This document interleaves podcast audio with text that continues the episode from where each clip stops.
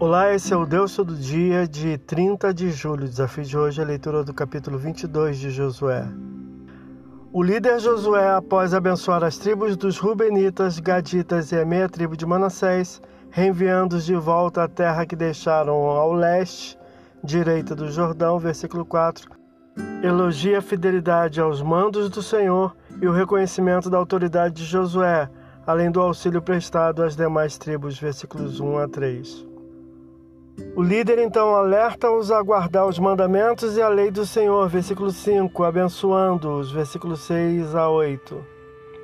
Assim que retornaram, edificaram um grande e vistoso altar próximo ao rio Jordão, com o fim de servir de recordação da adoração devida ao Senhor, confundido pelas demais tribos como possível indício de infidelidade e idolatria, pelo que intentam guerrear contra eles, versículos 10 a 12.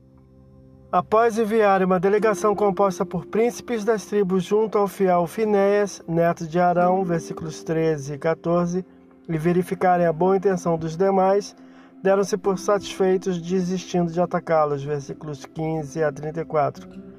Esse é o Deus todo dia, bole tudo que você possa ouvir Deus falar através da sua palavra.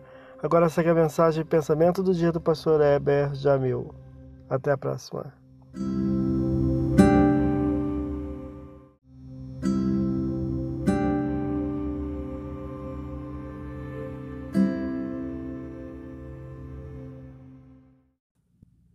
Pensamento do dia. Muitas vezes neste mundo, o pomo da discórdia é a ambição egoísta. No entanto, o povo de Deus é chamado para viver uma vida de serviço, que é no sentido contrário desse padrão. No reino de Deus, o maior é aquele que mais serve.